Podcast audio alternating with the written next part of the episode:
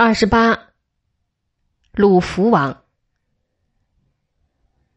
多尔衮命令多铎由潼关转师东向，顺着黄河、淮河、运河攻打南京。南京原是明太祖的京城，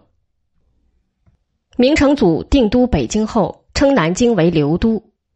留了若干官吏，如各部尚书之类在南京，以备万一北京出了问题之时，留都能有一个现成的作战政府主持一切。成祖以后的明朝历代皇帝保存了这个制度，因此当北京被李自成占领，崇祯皇帝上吊以后，留都的南京兵部尚书史可法、南京户部尚书高宏图、南京翰林院詹事府詹事江曰广，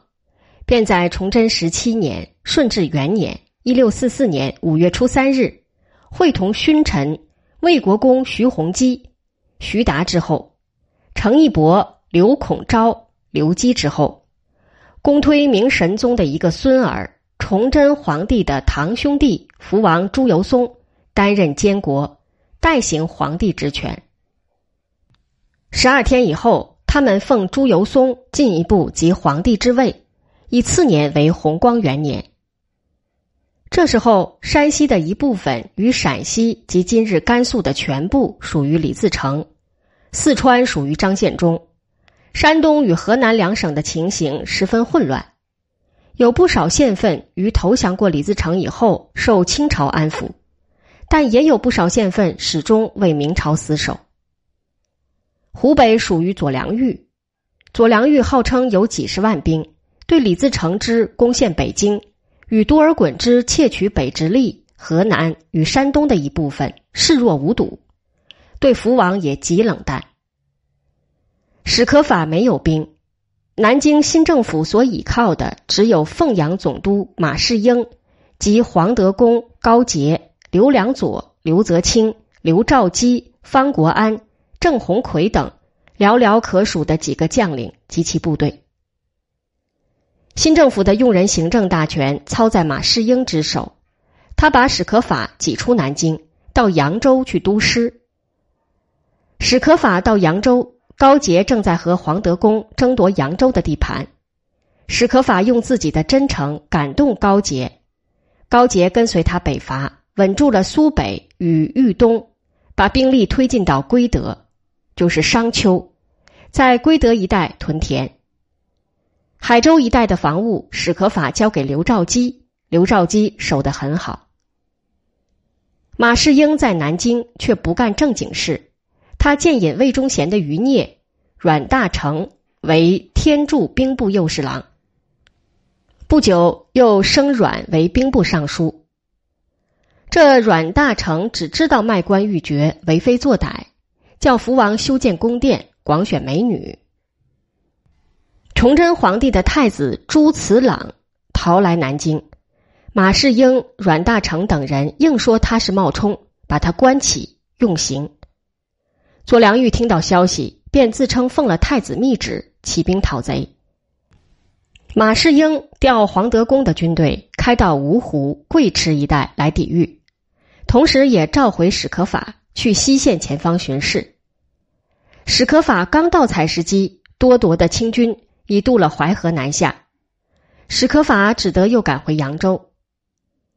南京新政府曾经派遣左茂帝、马绍瑜、陈洪范三人作为特使，带了1000两金子、10万两银子、1万匹绸缎到北京去向清军致谢，附带的任务是改葬崇祯皇帝，慰问吴三桂。多尔衮收了金子、银子、绸缎，却责问这三人为什么南京不出兵讨伐李自成，而擅自立了一个新皇帝。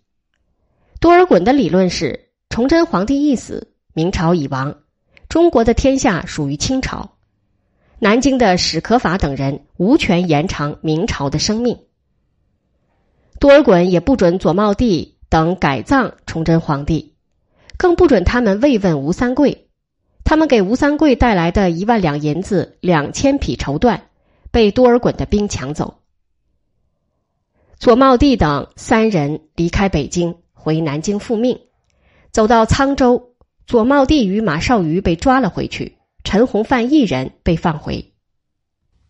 原来这陈洪范已经暗中降清，把南京的内情都告诉了多尔衮。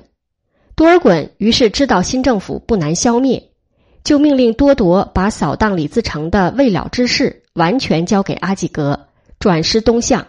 打开封、归德、四州、淮安、扬州、南京。这时候高杰已被睢州的守将许定国杀死，许定国投降了清军，他的部队由外甥李本深率领。但是李本深毫无能力，全军瓦解，李自己也降清。多铎很不费力地来到扬州城下，史可法向南京要兵，南京不给。袭掉各个地方的守将，来的仅有此时守住北洋河的刘兆基一人。这一位刘兆基是辽东人，积功升至总兵，洪承畴在关外督师，不喜欢他，把他撤离故乡。史可法很赏识他，他感恩知己，便率领麾下4000人到扬州来帮史可法作战到底。刘兆基向史可法建议在郊外与多铎的军队背城一战，但是史可法主张守城。史可法以为只要能守几天，南京与各方的援兵总有来的，于是守了7天7夜，城破。城破以后，刘兆基率领他的4000壮士进行巷战，多数殉国。刘兆基本人突出重围，其后于隆武2年在湖南武冈抵抗清军，被耿仲明捕杀。史可法自刎，被左右拦阻未死，左右把他拥到小东门，准备护他出城。遇到清兵，史可法大叫：“我就是史可法！”清兵捉了他去见多铎，多铎劝他降。史可法说：“天朝大臣岂肯做万世罪人？”史可法牺牲以后，清军把城内的明朝军民屠杀了10天。有一位王继楚侥幸未死，写下一部《扬州10日记》，这一部书在清朝末年被革命同盟会翻印，成为极有力量的反清宣传品。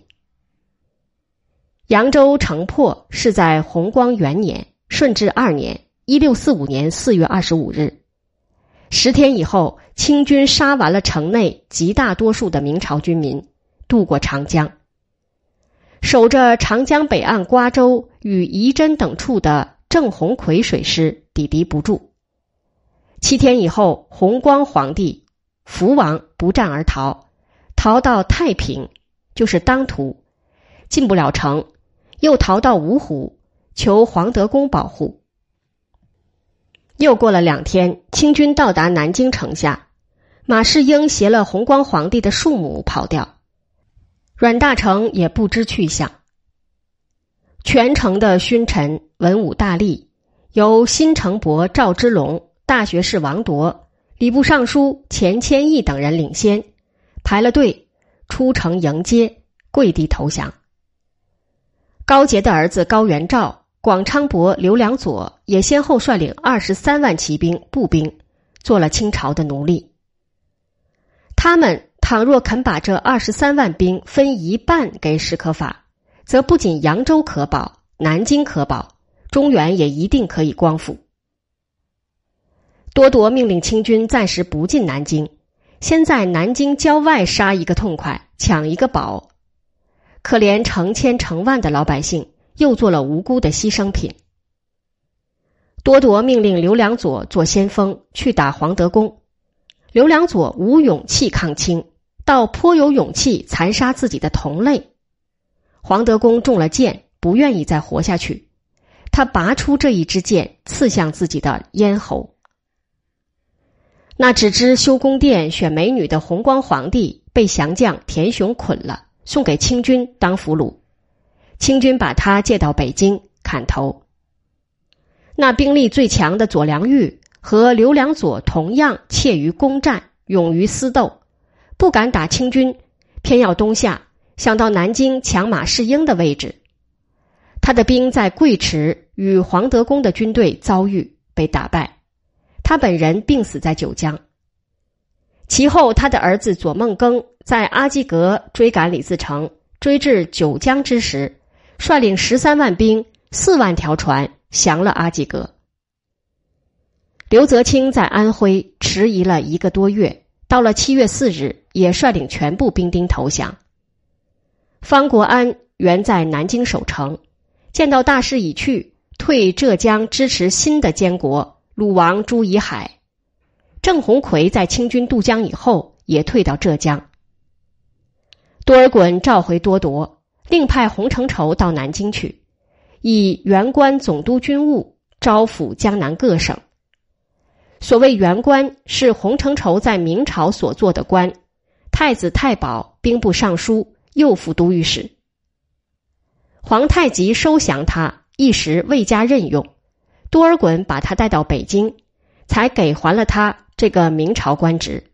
而且加上了同内院官左理机务这8个重要的字，事实上叫他入了阁。洪承畴到南京以后十分卖力，把各地前仆后继的义兵摧残尽尽。